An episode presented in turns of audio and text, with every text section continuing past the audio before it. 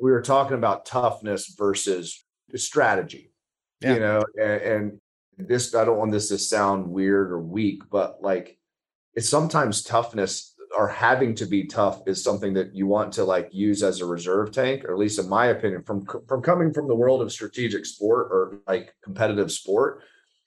I hope I could win without having to be tough because that means my strategy, my resources, my all my training has been on. And then tough is that X factor I have if I have to go there. But really, like it, it, it probably makes me sound like a complete P, but like I'm going to try to use as little as as my resources as possible to get the maximum result. So I have the the reserve tank when I have to.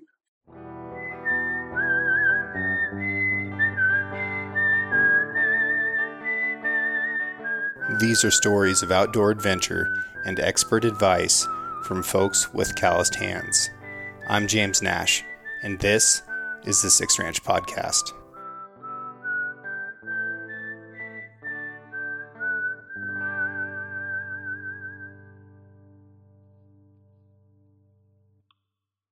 The Six Ranch Podcast is brought to you by Sig Sauer. SIG is a leading provider and manufacturer of firearms, electro optics, ammunition, air guns, and suppressors.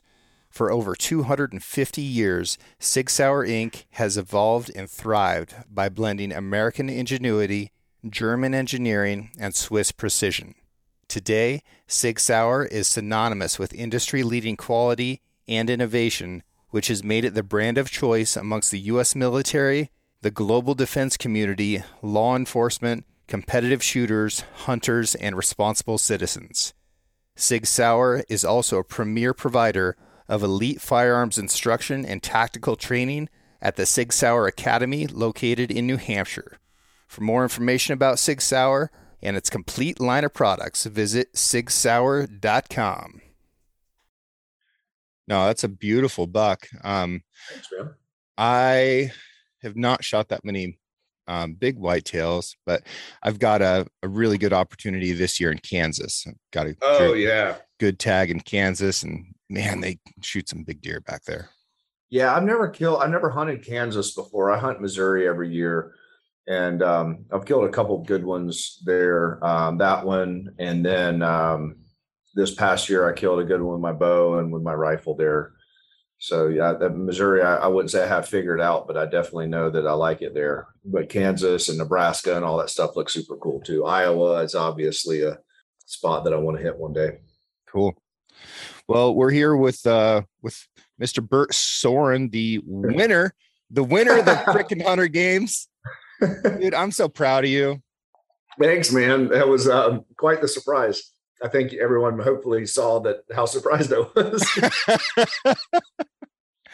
what's your uh what's your history in in shooting like? Have you shot very many competitions?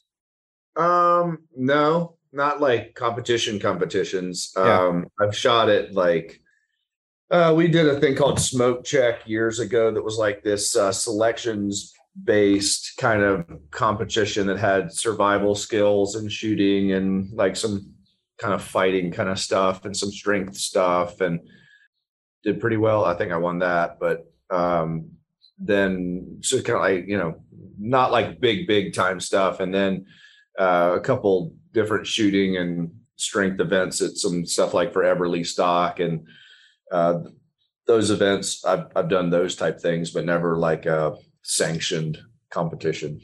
Well, you crushed it. Did you have a good time? Oh, I had a ball, man. It was it was really really a fun experience. It was I was thrilled to be invited. That was like I was super pumped about that. Recalibrate my mind from the super pumped to be invited to the like, hey, this you know this is a competition, and then it's like, all right, time to compete. Yeah, yeah. Without trying to put pressure on myself. I mean, because there's so many amazing shooters and athletes, and it's like, okay, I'm you know my my number one goal you know, was don't make a fool of yourself. So, man, if, if stuff like that, if people are safe and have a good time, then like that's awesome. Everything else is gravy. That was the thing, you know, and, and I'm not from altitude. So like the altitude and the terrain was, was pretty rough. I trained as much as I could going into it. Um, and but the number one thing is like, you know, don't get hurt, don't make a fool of yourself. that was that was it. And and then you know, and the team, I'll be honest, like I went into it, you know, I didn't know the rest of the team. So it was although we were a team, eventually it was like the first couple rounds were like I was putting it on myself, like, hey, I want shoot clean, do what you got to do, do your job first. But it's pretty sweet because within say two iterations, I think everyone on the team gelled really quickly, and we were all like really excited to help each other and for each other to have success. And then it was cool by the end of the day. You know, in the first day, we were all just okay. How do we how do we help each other succeed? And that was what was a neat lesson for me. Is you know we end up doing honestly better than when I was worried about my shooting necessarily. So yeah, it was it was a good learning experience for me, and and the team was fantastic. Well, and you're obviously you know a, a competitor you've got a history in competition corey as well as as your team guide um, corey is a very smart very analytical person with a long history of performing at the very highest level and since he got to shoot the competition last year i guarantee you he thought about it all year long like if i go back this is what i'm going to do differently. And you know the the ability to take a lesson and apply it to action and then turn that into success like as much as anything that's what separates winners from losers. Yeah i think so. I, I think we what we did very well um and really corey had some amazing leadership qualities. And i have to say a lot about kendall as well man. He came in super super helpful but you know just like open ready to go just be, he was the team player from jump. And then by the end of the second day like you could see his leadership qualities developing. And but what we would do i mean whether we cleaned out a, a target group or even if we did pretty well we had after actions after little mini after action meetings after every round that we would go okay that was cool like that target we could have, you know, if you notice, we could have gone five yards further back. There's that little rise. We could have shot prone. Yeah, we hit them all from the bipods, but maybe we could have done this better. Yeah, next time, get your bag over to me. You know, put your hip into my right shoulder. I could have been a little bit more stable, and like we we rounded that up about a minute into our height going to the next round before we started breathing heavy. But we we assessed every situation, whether it was a a good one or a bad one. And I think that always helped us come up with our next move. And we we ran into each each iteration like pretty much loaded for bear, ready to roll, you know, and that that was the fun part. When we started getting to that level, it was like, okay, this is really cool. That's awesome. That's awesome. And I love Corey's ability just to say super calm and positive, and yeah, that was very, um, very comforting. You know, because I mean, he just never never wavered, just nice and steady. And, and, um, and at times like he would lead. And then at other times, I think I would kind of take a little bit of a leadership role. And then like, but we were never fighting for it. It was like, cool, Corey, what do you think we should do here? Hey, Kendall, would you good? Voice is like, Roger that, you know, and then we yeah. just, we just rolled and no one was like fighting for the glory, which I thought was cool. Yeah. No, all of you guys were super skilled and, and, uh, and really humble. Last year, on the course after a hill hike portion of it. Boys had, had just gotten to the top and everybody was kind of everybody was tired. It was a really hard hike. And everybody else on the team was like, Yeah, you know, whatever, not that big of a deal. I was like, How you doing, Royce? He's like, That was freaking terrible. I hated that. I'm old. And uh, and he's doing it and crushing it like he has everything else in his life. But uh, I really appreciated that that honesty and comfort with himself that he was willing to bring to bear and all that oh yeah i'll be honest it was it was from a it was one of the hardest physical things i've ever done a because i i i try to hike and i try to do more basically for hunting. I hate endurance work. That's just not what i did for my entire athletic and professional athletic career. Um, and i live at sea level. So two things so that that that one bomb up that first you know the first day well, I think we were one of the only groups that actually got it in, but that about killed me. Like it was, there was definitely times that I was going like, all right, I'm going to have to like rest on this tree, or I'm pretty sure I'm just going to pass out like on my feet, which will be detrimental if I fall and you know stab my eye out or something. So like that was very very difficult for me. But I got the top. I was I was I was not mincing words. That was that was hard. And then the, the, the hundred pound plus pack out on that slippery road when it got all that like greasy mud. Royce and I were walking together, and and this was actually pretty cool, real cool. I thought both of our glutes just totally locked up, like they just wouldn't go. And I was like, and I kept thinking, I was like, all right, you know, got to be tough, got to be mentally tough, like just you know, keep push through the pain. And then after a while, it was like I don't know if like mechanically my body is working anymore. It's not even a, a be tougher. It's just like I'm taking six inch steps because my top of my glutes are just locked down. And I look over at Royce, I'm like, dude, I can't walk anymore. He's like, I know I can't. We're just like, oh, this sucks. You know, we're literally taking these six inch steps and my glutes wouldn't even like pull me forward. So I would have to like shift my body weight low and kind of glide down my own body weight to my other leg and I'm sitting there looking, I'm like, we got 300 yards more to go. I know we don't have a ton of time. Like, I'm going to be the idiot that makes us get penalized for this. You know, like I'm I'm getting down on myself. I'm like, man, like my legs aren't even working. Am I going to get freaking rhabdo? Like, and then have to go and I'll be out in the hospital tomorrow. Like, ah, crap. You know, I was just like trying to assess that. And Royce, I think, was feeling the same thing. And then Corey, who's just an animal, and Kendall, who surprised the heck out of us, they would both drop their packs and they ran back. Corey's like, hey, dude, give me your pack. So I rolled my pack to Corey. I took Royce's ammo and his and his weapon off of his pack to lighten it up. Kendall lifted up a little bit on the back of Royce's pack, and we all got across the finish line under the time. And it was like that to me was like, in my opinion, it was a personal failure because I was not good enough to do it on my own. But I think that was a perfect lesson. I was like, yeah, but as a team, we all got across the finish line with one or two minutes to spare. Well, generally, I was first shooter. I'd set up the shot, and it tactically worked great because I was the guy who carried no weight for the last 300 yards. So I was recovered by the time we got to shoot, and then I think like I cleaned out all the targets. So it was like, oh, sweet. As a team, we we we make this really one cool organism, right? And uh, it was just it was a humbling experience because I go, okay, physically, I've never not been able to go anymore. Like my body hasn't, you know, maybe a large, a big set of squats where you just seize up, but like I've never done it where I could just stand there with a pack. I'm like, ah, my legs aren't working anymore. Damn it. you know, like this sucks. Yeah. And um, so that was that was cool. You know, and I was like, man, do I want to really tell people that like I couldn't finish a part? Like, hey man, that's what happened. And that was the beauty of the team was, you know, I, it was one of the harder physical things I'd ever done, and and that we did well is, um, you know, I, am proud of that because I think we were able to push through. I, I, it would have had to been extremely difficult for a lot of people, unless I'm just a total sissy, which could quite be the case. But man, that was a couple rough ones. No, it, it was hard for sure, and these are the conditions that that I live in and and have for a long time. And it was hard for me too. The hardest thing for me was you know the the portion that that I, that I'm still mad about that I feel like didn't have anything to do with hunting, and that's the the wind sprint portion.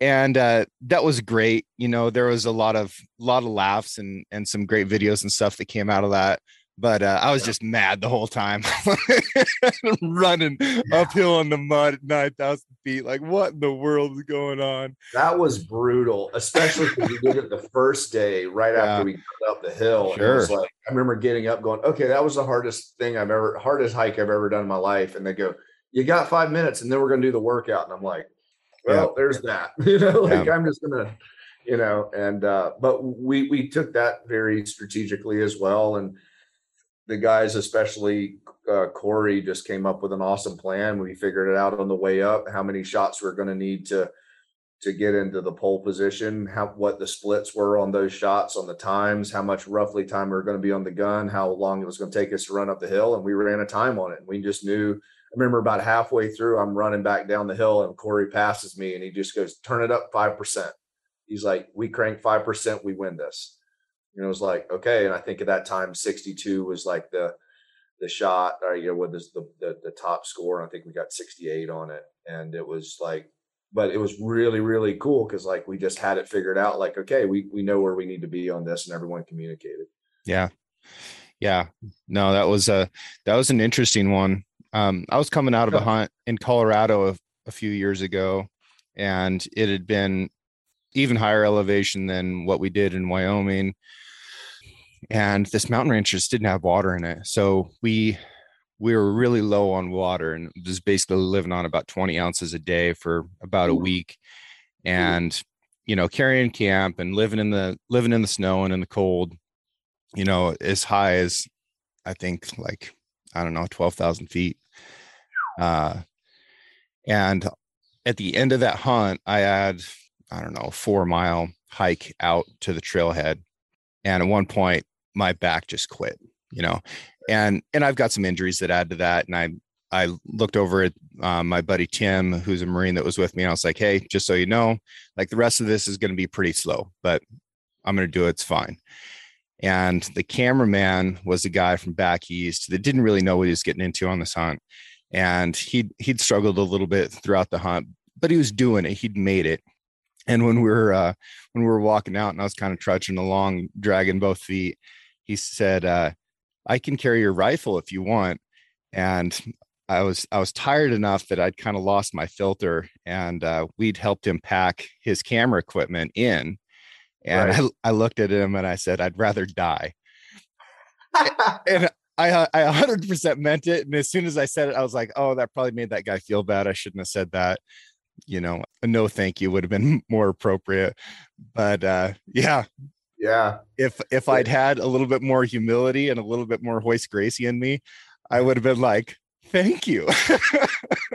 yeah. Well, it's interesting. I talked to someone the other day. Um, a, a couple couple of my friends who are very very high level competitors one's actually was a high level competitor and a coach for the US Olympic team another one was a Canadian record holder we were all having a conversation one was a two-time world champion in powerlifting we were talking about toughness versus strategy yeah. you know and, and this I don't want this to sound weird or weak but like it's sometimes toughness or having to be tough is something that you want to like use as a reserve tank or at least in my opinion from from coming from the world of strategic sport or like competitive sport i hope i could win without having to be tough because that means my strategy my resources my all my training has been on and then tough is that x factor i have if i have to go there but really like it, it, it probably makes me sound like a complete p but like I'm going to try to use as little as as my resources as possible to get the maximum result. So I have the the reserve tank when I have to.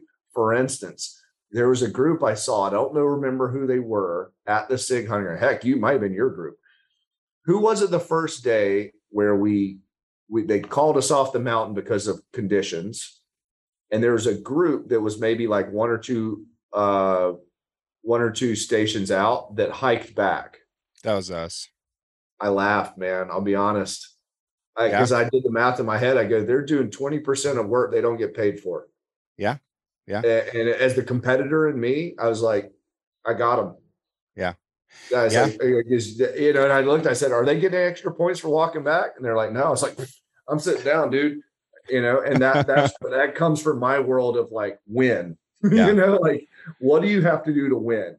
And so, you know, yeah much respect but no uh, uh, it was funny we got a lot of mixed reactions about that and in fact one of the sig staff came up and called me an asshole as soon as we got back and i was like oh all right well that's uh that was kind of a decision that the whole team made and sure that's fine you know from a training perspective i love it if it was a training day i would have said absolutely this is going to make us better but if you're going back to if we're counting points yeah, there was a real functional component to what we were doing there too, because we'd had we are in a wide open spot and we'd had to sit out there in the wind for you know 40 mm-hmm. minutes or whatever okay. the ceasefire was, and uh, I had little Python cowboy from Florida. He was freezing to death in the snow. So once we started hiking, everybody was warm again. And sure. we're we're hiking downhill, and then there was this mad scramble to get the vehicles up there to get people off. So yeah. by the time we actually had a vehicle to bring us back to the lodge, we only had half a mile to go. Right. No, no, I knew there had to be yeah. more to it, but just the competitor inside me was like, oh man, like I that would be something I would never do, and it's probably why I I not I probably had to give my pack to to Corey. yeah, know? like I'm just not tough enough. You know? Yeah. Um, well, on that on that stage there that you're talking about, Mike Kimmel from Florida, he'd he'd put too much weight in his pack and he kind of didn't know. He'd never done that before. He'd never carried weight in the snow, on a hill, you know, altitude, all that stuff. And I told him not to, but he did yeah. it anyways and and good on him, but he also got gassed out. So when yeah. when we got up there and, and he kind of didn't have anything left, I was like, hey, just grab onto my pack and pull a little a little bit and I'll just draft horse you the rest of the way. Sure. When I was a kid growing up here in this super steep country, I didn't like to ride horses all that much. I still don't. Mm. But horses are how you get around. So when we're cowboying in the canyons and stuff like that, going up these long steep pitches that might be, you know, 3000 feet of elevation gain and, you know, a mile, I would just grab my dad's horse's tail and just that couple pounds of of yeah. extra to help pull you, you can hike up the steepest face on the planet just with a little tiny bit of of extra. Mm. So for me, it was no big deal to pull an extra five or 10 pounds of weight laterally.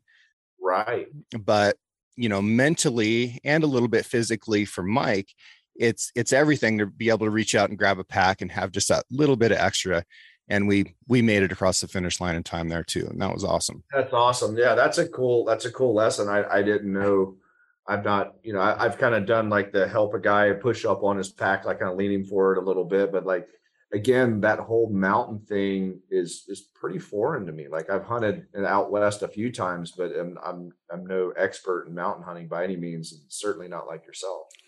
Well a lot of it is just the mental aspect like helping somebody spotting somebody on a bench press.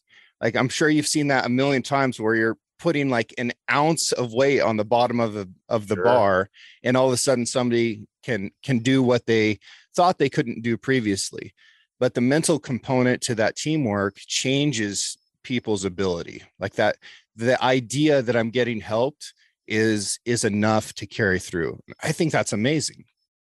Absolutely absolutely. And you know i know removing that little bit from Royce's pack probably didn't change a whole heck of a lot but i know like you know i mean heck with corey removing that pack from my back that was like i was actually able to I, it took me still probably 20 yards to where i could walk again without the load on my glutes. But after a while, I was able to clip along pretty good. And, you know, had he not been in the shape he was in and then offered himself up for that and Kendall help and whatever, like we'd have been screwed on that yeah. one. Like, it, and that's, but that, that's a cool part of, of knowing those tricks. And, and, you know, I could have probably fought it like, no, I'm going to do it myself. it's like, well, we probably wouldn't have won. uh, well, Bert, we kind of got down a, a Hunter Games uh, rabbit hole here, which I'm not mad about at all. But tell sure. me a little bit about yourself and, and and who you are and how you got to where you're at. Sure. Yeah. So I've been um, I've been lifting weights my, or around it my whole life. I'm 45 years old. I've been here for 23 years at Sorinex. Um, president and co-owner. My father started it in 1980 when I was a kid, and so I've been around it my whole life. And we build uh, high end American made innovative strength equipment. We have for 40, 42 years now. And um, we deal with universities, pro teams, and we, we deal with a lot of individuals as well. A lot of people in the hunting community are purchasing from us now, which is cool. Um, a lot of military units and have been for forever. I've been an outdoorsman and a hunter longer than I've been a weightlifter, as well as my father. So I grew up in that, and I basically the two things I've ever wanted to do is really be in the outdoors and be strong and lift weights. And and and I was a I wouldn't say I was I was training for the Olympic team. I never made the Olympics, so I don't like to use the term Olympic caliber, but I guess by the ranking system, I guess I was to an extent. Uh, hammer thrower, Olympic hammer thrower. So you turn really fast with a you know steel ball on the end of a wire. So that was my sport. Um, I've always been kind of into the odd kind of sport. So I did that for a while, for years, and a couple Olympic trials. And then I went into Scottish Highland Games and became professional there, traveled all over the world throwing trees and rocks. That's kind of always been my thing. My my sports were always like three seconds or less of exertion. A lot of exertion, but very, uh, yeah. uh, very technical and very fast. And then you would sit down for 20 minutes. Right. And then you get up and do it again. So I found after I stopped throwing training was uh, not necessarily hard, but I just I lacked a direction. I would just I trained to be kind of the same strength and kind of like because that's just what I did. I trained, uh, and I was always hunting whitetails and bears and stuff like that, more of Eastern style, pretty low physical need type hunt. And then four or five years ago, I started doing more. I, I did AL kind of probably 20 years ago, uh, back in the you know early 2000s, but you know more recently started doing some more backcountry style hunts and realized that you know my old style of training was not going to do it. And you know i would hike and just just get eaten alive because my type 2 muscle fiber the fast twitch fiber relies on uh, atp and and not a whole lot of sustained effort. So like i literally trained myself as far away from a mountain hunter style as much as possible. So i'm finding that training for something now with a desirable outcome and result and a measurable outcome and result has been really really fun. So that i've you know Sorinex out Sorinex outdoors is literally just me saying okay i have all these people in the strength and conditioning world that know a lot of stuff that could help these people in the outdoor world and there's a lot of these people in the outdoor world that have these amazing skill sets and lifestyles that I think could really benefit the people from the strength and conditioning world because a lot of them didn't grow up in it. They grew up in urban or suburban areas because they were sports related. So kind of saying, hey, you know, the two really groups of people on my phone besides my family are one of, you know, the the highest level in both of these. And I said, let's just mash them together and make sure that everyone has open lines of communication and learning and education and uh, wanting to bring some of that to the outdoor space. And so that's kind of what Sorinex Outdoors is, but that's really just been a manifestation of my interest. The more opportunity that I've gotten to do things in the mountains and for some different type of animals, my training has just has just changed in itself. So that's kind of a little bit about me and what I'm what I'm doing. That's that's awesome. I was thinking about this last night. It would be probably difficult, but it might be doable to calculate uh, how many years your company has added on to American lives. oh man. You know, I, I think awesome. I think somebody could figure that out. That, you know, based on the amount of of exercise that people are doing with your equipment um, has improved their health to the point that you know they're going to live this much longer times however much you've sold for how long um, that would be cool, dude. It, it's going to be an interesting metric because we've always looked at like, oh, this many world championship teams or Super Bowls or NBA, blah blah blah, and then I kind of like the metric even more of, you know, what has it done for our military and special operators out there? And guys call, they go, gosh, you know, I was in this scenario and we were strong enough and tough enough that I got to come home basically, and that's the stuff I really love, but when you talk of more of a holistic health approach for the, the world or America, like that's a that's a metric I'd love to be able to figure out. It's millennia. Quite possibly.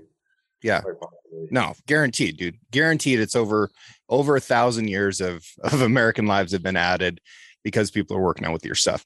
That's a monumental thing. You know, I work with uh I work with an irrigation company out of Washington, another great American company. And I think about how much food they provide the world with the innovation that they've put into the sprinklers that. Go out all over the world and are able to move water in an efficient way that grows crops. Like, yeah. what a profound impact. And there's a million cases like this, but it's worth thinking about how special that that really is and and how rare it is because there's a lot of tremendous effort that goes into things that that really doesn't affect people in a meaningful way. Mm. Well, that's really I appreciate that, and yeah, we've always just wanted to make the world a stronger place. Like that's kind of the idea, just that we think people could be stronger and and more accountable for their actions and and more intentional on how they live their lives and so that's kind of been part of our ethos and it's cool that people are people are doing it yeah. you know that's that's cool. Are you? Do you live in Washington now? I live in Northeast Oregon. Okay, Northeast Oregon. Okay, my wife is from. I would guess it would be Northwest Washington. Okay, gotcha. Seattle area ish. Uh, higher than that, even like gotcha. uh, uh, was it uh, even above Bellingham, so Sumas and Lynden, yeah, right, right on the Canadian border. Cool, cool. Well, an unfortunate thing that's happened over the past couple years in rural America is the places that we're fortunate enough to have gyms, a lot of them no longer do. So the closest gym, I think, to where I am now is 80 miles away and it takes a couple hours to get there. Really? Yep. So for for these rural places um, and people that that would like to continue working out, um, if they were to get into a home weight system, I, I'd kind of like to talk through what the basic package would be that is like the absolute must have and then maybe a little bit more advanced like this is this is pretty gucci. You can do a lot with this. Right. Well i guess it's I, I attribute a lot to say buying a weapon whether it's a bow or a gun or something along those lines. What is the requirement first of all? Are you hunting brush country whitetails? Or are you hunting mule deer in the the desert? Like two different weapon systems right? So i i look and go what is your requirement and this uh this although i talk about hunting a lot this show's very very global and pretty diverse um so we have all, all kinds of listeners so it's not just oh. hunting hunting specific sure okay so you know, I, again, I would still go back to um, what the requirement, requirement. is. What yeah, we, yeah. What are we looking to accomplish with with that gear? So, meaning, what are your current strengths or and or weaknesses? If you're someone who's just an inherently extremely strong person, but you maybe carry a little bit extra weight and you have horrible wind, uh, then you know that's going to require a different I'm right here, bro. yeah, me too. yeah, I don't. I don't think my 600 pound squat ever helped me too much in the mountain. uh, I was talking to uh, Major Brian Hubert last week about fitness in the Marine Corps, and he was he was in a uh, in a little tactical facility, and they were doing some drone strikes. And another major that was in the in the talk there said, uh, "You see what happens when we drop a bomb right here? And he's like, yeah, like everybody else runs away. And the other major said, Are they flipping tires away or are they running away? You're not sliding away either. yeah, exactly. Yeah, yeah. So that that's where I would say, what's your requirements? You know, if if you're, um, you know, a bigger person, whatever, like heck, you could take a single kettlebell of any weight and swing a kettlebell, carry a kettlebell, and just freaking move a sustained, I would say a, a sustained action movement, kind of steady state. That's just going to burn calories and build your work capacity, what we call GPP, which is general physical preparedness. That's the old Russian term for it. So you could you could just do that. I mean that that helps a ton. Now, if you wanted more of a holistic approach where you have uh, you know a strength component, a conditioning component, really a barbell with some plates and that's always going to build your chassis your axial chassis. And so if you're carrying a pack or lifting something or even looking for a health perspective of bone density um, muscular density hormonal uh, cellular that, real quick. So strength training and training in general is an adaptation cocktail. And the whole point of strength training and supplements and recovery and all that stuff or conditioning is only to create a mechanical, a hormonal, or a cellular adaptation. So you have to look at it like that. It's almost looking at a, at a gun. It's like eh, a gun doesn't matter what it is. It's a projectile launch device. That's what it's trying to do. It's trying to say that thing over there is too far for me to poke it and I want to poke it from further away. So I got to put this pokey thing over there. So like I try to like boil things down very simply so then you can see what actually occurs. So you're through a holistic training plan, you're trying to make adaptations at the cellular level, at the hormonal level, and that that especially the hormonal level. People miss that is different styles of training done at different times creates different hormonal responses in the body, which either burns fat, puts on fat, creates muscle density, bone density, things like that.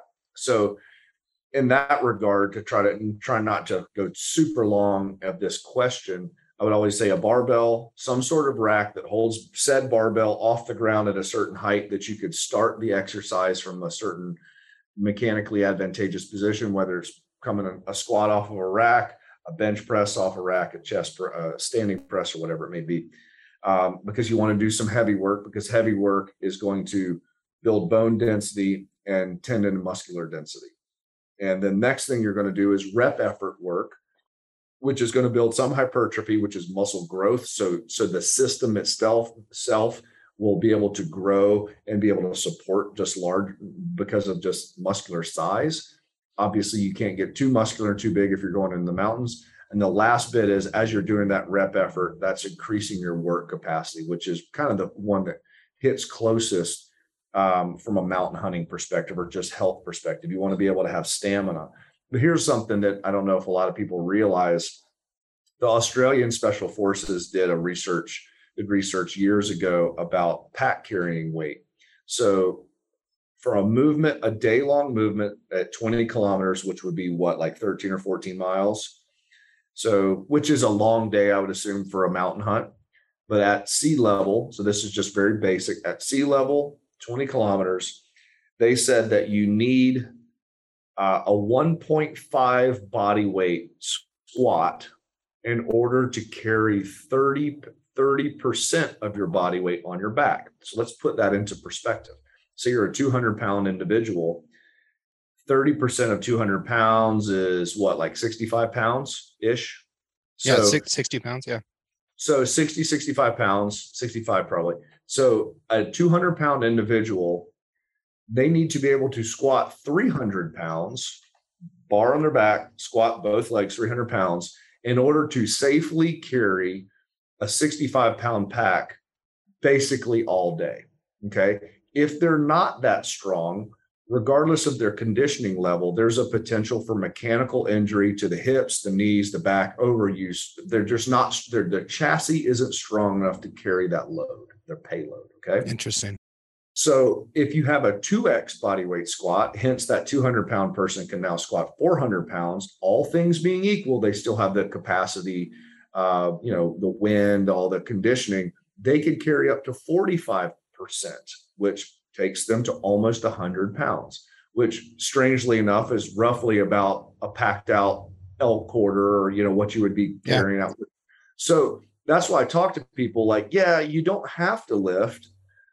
But scientifically, they found out that if you have a hundred pound pack on your back and you're 200 pounds, which I say was probably the average person in the elk woods, if you have that 100 pound pack on your back, maybe you don't have to go 20 kilometers. But now we also were looking at sea level. Now you're talking five, 10,000 feet elevation and rugged terrain. You're legitimately putting yourself at a, me- at a mechanically disadvantaged position that will at some point lead to some sort of injury, whether it's an overuse injury, acute injury, a twisted ankle, or something the strength level is not there unless you're toting about a 2x back squat, which is 400 pounds, which is strong. So that's the stuff that I like to bring to the table and say, hey, you can be as tough as you want to be. At some point, your muscle, your muscles and your bones are just going, F this. We ain't made for this. And you could will yourself through it until you snap something or pop something off or you chew up your back or whatever. So that's where the strength and conditioning, the smart strength and conditioning comes into what is the requirement? If I'm going on a, a, a hunt that's a day hunt that I'm going out of a camp, a camp where I'm carrying 30 pounds, you know, my bow on my back my rifle or whatever, my day stuff. And then if I kill a bull, I got llamas and horses. Maybe I don't need to be that strong. Maybe that's fine. Maybe I just need to be able to walk forever. But if I'm doing a backcountry hunt where I'm 65, 70 going in, I'm 120 going out, you better be pretty strong and have a motor to go.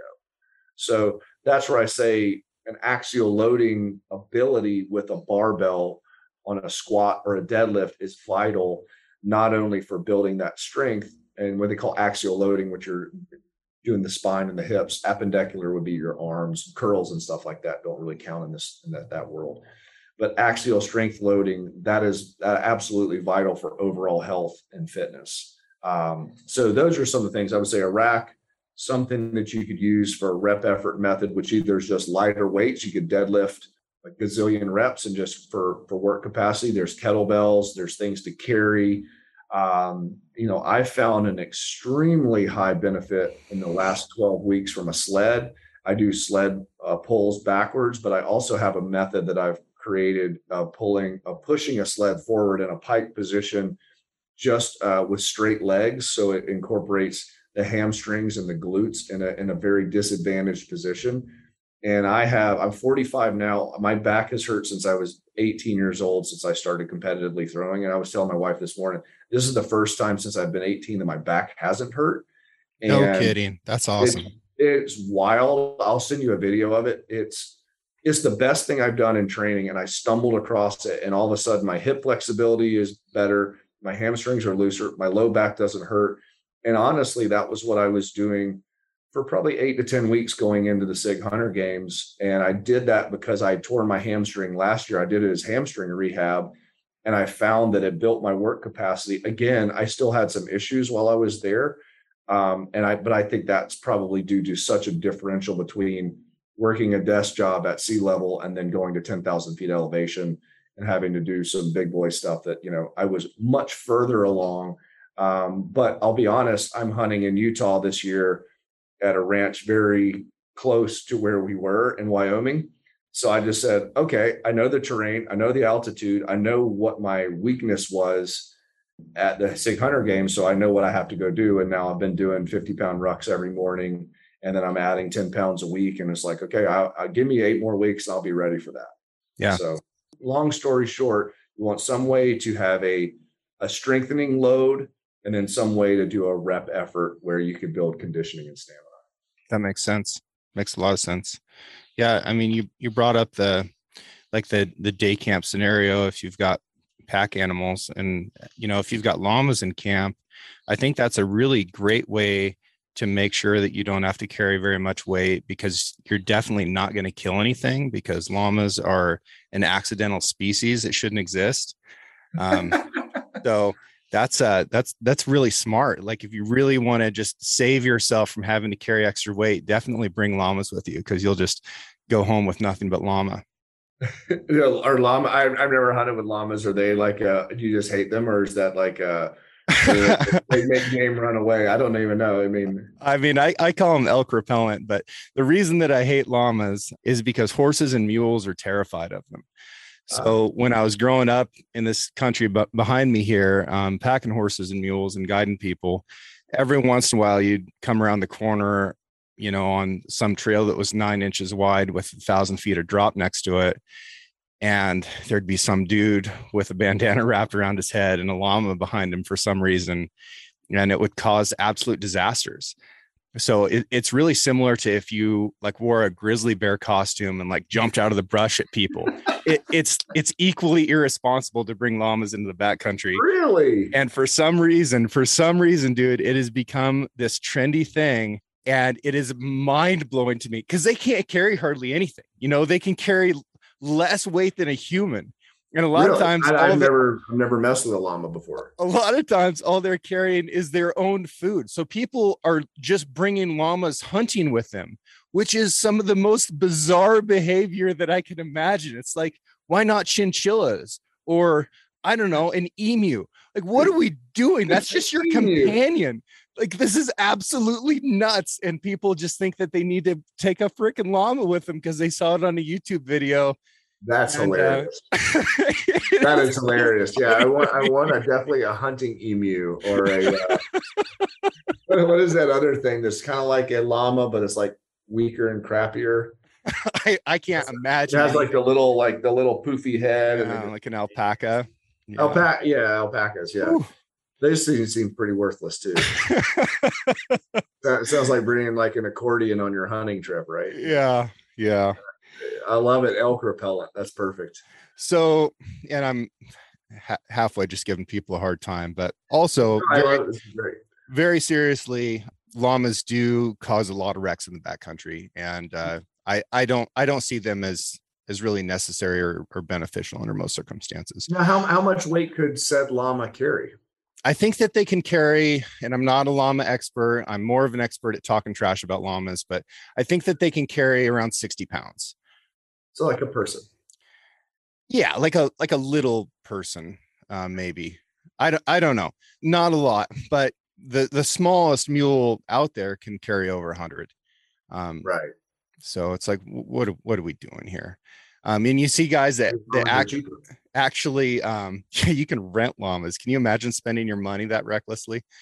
So you see guys that actually kill something and they're coming out of the backcountry with their llama and the llamas will have like a fanny pack on, like a Joe Rogan fanny pack full of like, I don't know, a, a, neat pine cone that they found along the way. And then the hunter is just like staggered along carrying everything. It's like, dude, what is going on? You're you just brought a llama hunting with you. I don't get it. I don't get it. But, like a companion llama. Right? yeah. yeah. Maybe, maybe they my... like the llama. Maybe he's a good a good dude to hang out around the fire. Like I don't know. But that's hilarious. I like the grizzly bear costume um, idea. That would be perfect as well. oh uh, man, I'll never look at llamas the same way. Good, good. That's good. It sounds. I might actually name one of my workouts that are like that, that, are like a work capacity workout, but they're not very hard. I'll name it the llama. we you were, have to like uh, carry like a phone book for like 100 yards. You're like, mm, all right. Thanks. For you young listeners out here, we used to have things called phone books, you see, and they were paper. yeah. And uh, yeah. yeah, it was great. Black Rifle came out with a, a, a llama themed llama. coffee. Yeah. And what a combination of words that is. Anyways, I was moose hunting with uh, with Cole Kramer last year in Alaska, and uh, he he busted out what some power jerk, huh? power llama. Yeah, no, I love Cole. Uh, yeah, Cole's amazing. We've been talking a lot of trash, especially uh, since I beat the snot out of him at the games. I hope you listen to this, Cole. he will. Um, yeah, Cole. Cole's one of those guys. I was actually pretty terrified of his team because I'm like, okay, you got like a bunch of tier one operators led by a legitimate mountain goat. I was like, oh my gosh, I started stacking the deck. Cole's awesome. Yeah, well, when he brewed up some power llama, I had to had to refuse. I'm just not gonna not gonna go down that road. You don't think the llama is bringing any type of power? No, I've not not anything good. Anyways, not anything good.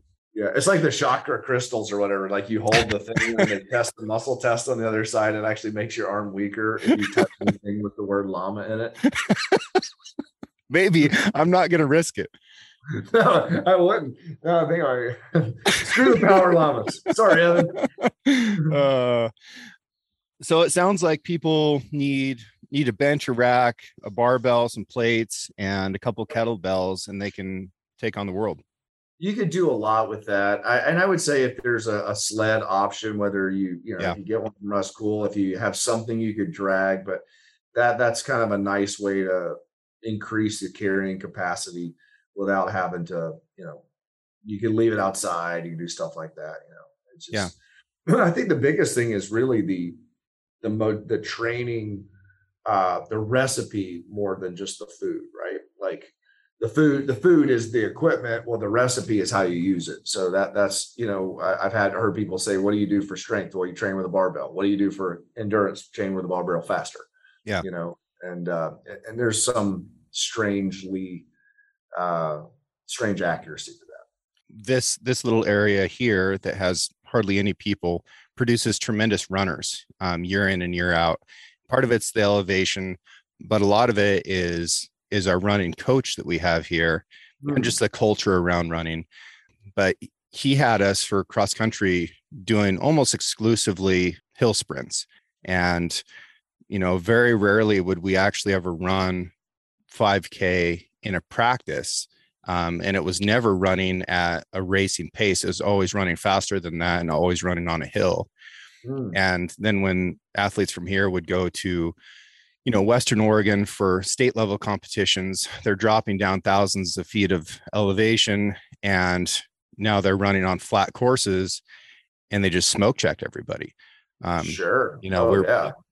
this this place is producing guys like like David Ribich who are running under four minute miles, and you know the number of of really successful runners that have come out of here is not at all consistent with with the population because there's hardly any people here.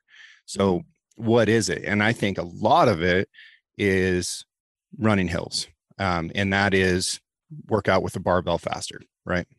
Right, right. And you do have the the cultural and contextual side of Oregon is is a running, you know, sure. is, is University of Oregon, Bowerman, Hayward Field, all that stuff. Like, yeah, I, have been there. I competed at Hayward. I know Tracktown USA is is accurately depicted uh, with Prefontaine and everybody else. Or yeah. Cameron Hanes, like that guy is running full.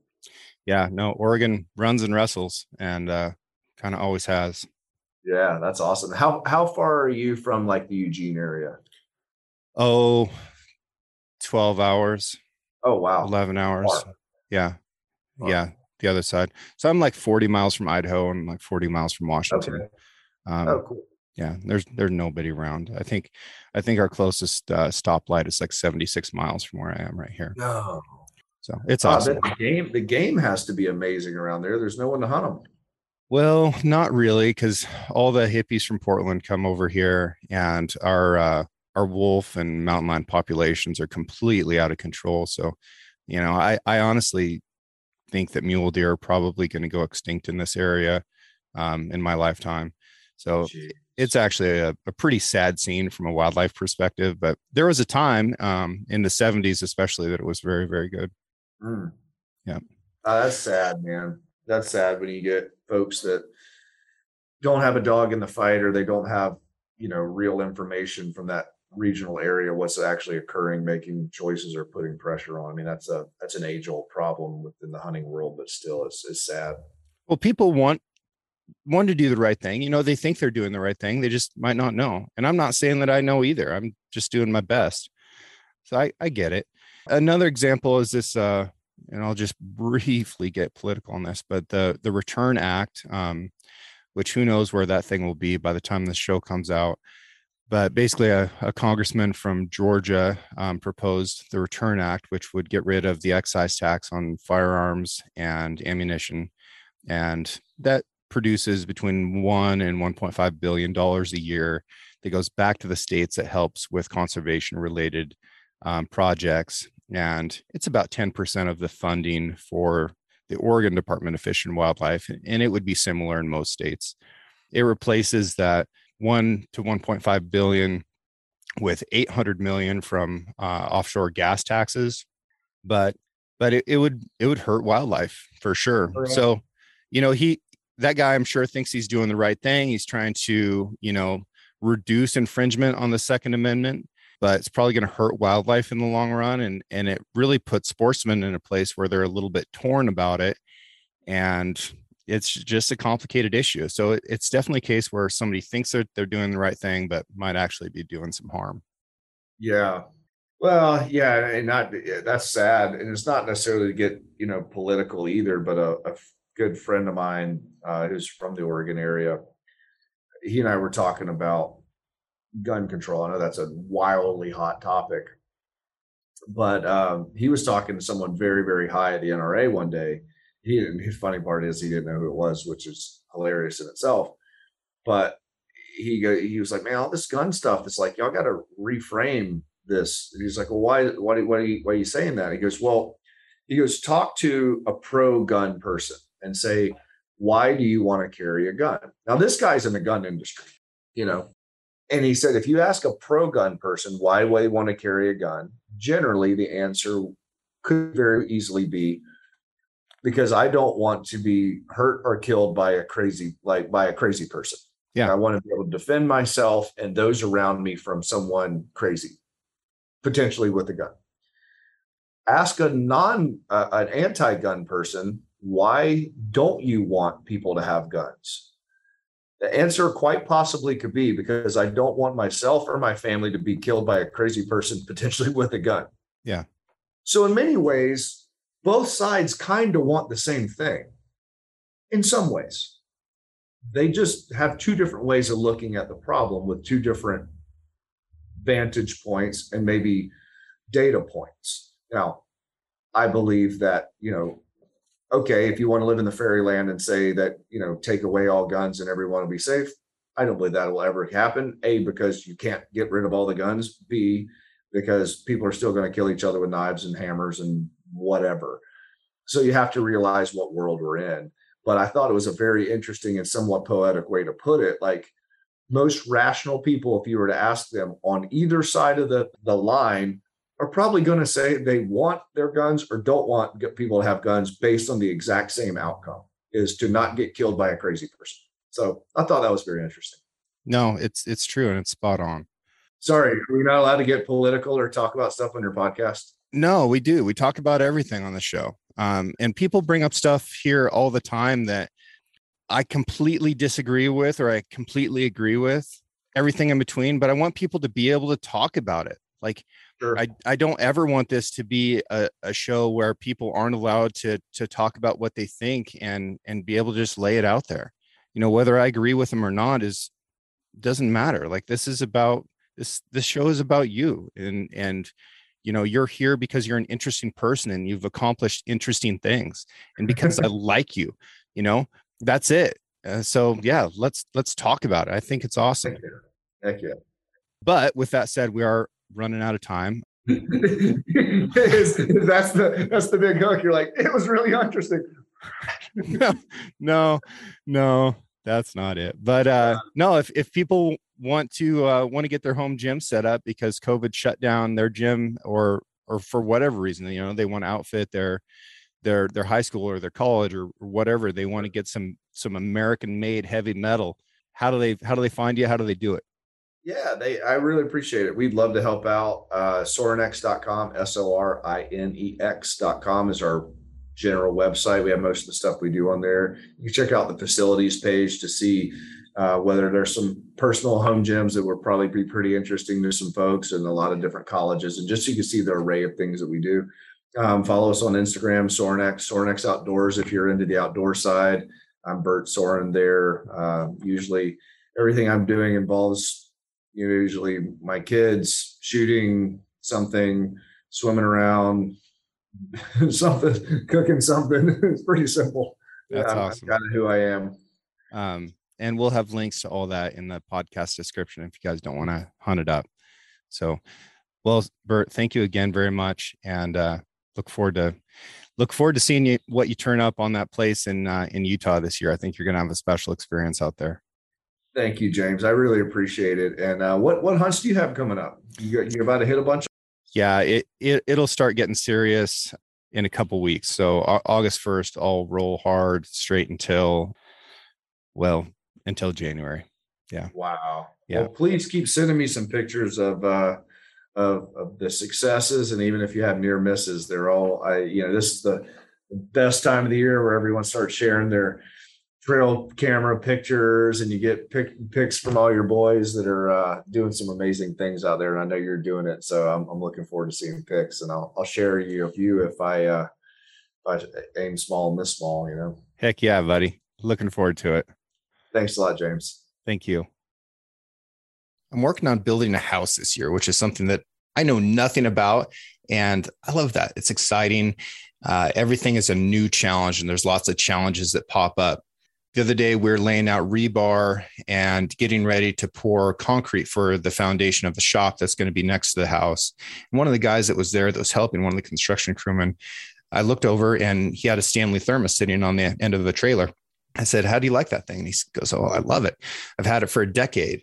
It's like, you know, if you find any environment where people are out there working hard, working hard with their hands outside, no matter the conditions, you're probably going to see a Stanley product there. It's something that just goes with that blue collar labor because that's what this product is doing.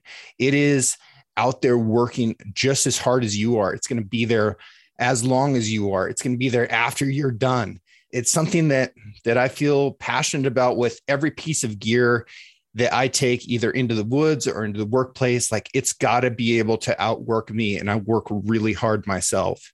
If you are also a hard worker, and I'm sure that you are, then you could probably appreciate the same type of gear.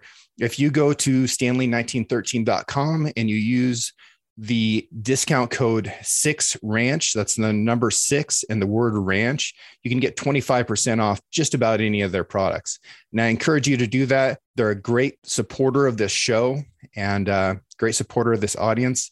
Again, I love you guys, and I just want to pass this uh, this discount and the savings on to you. If you want something from Stanley, I encourage you to get it.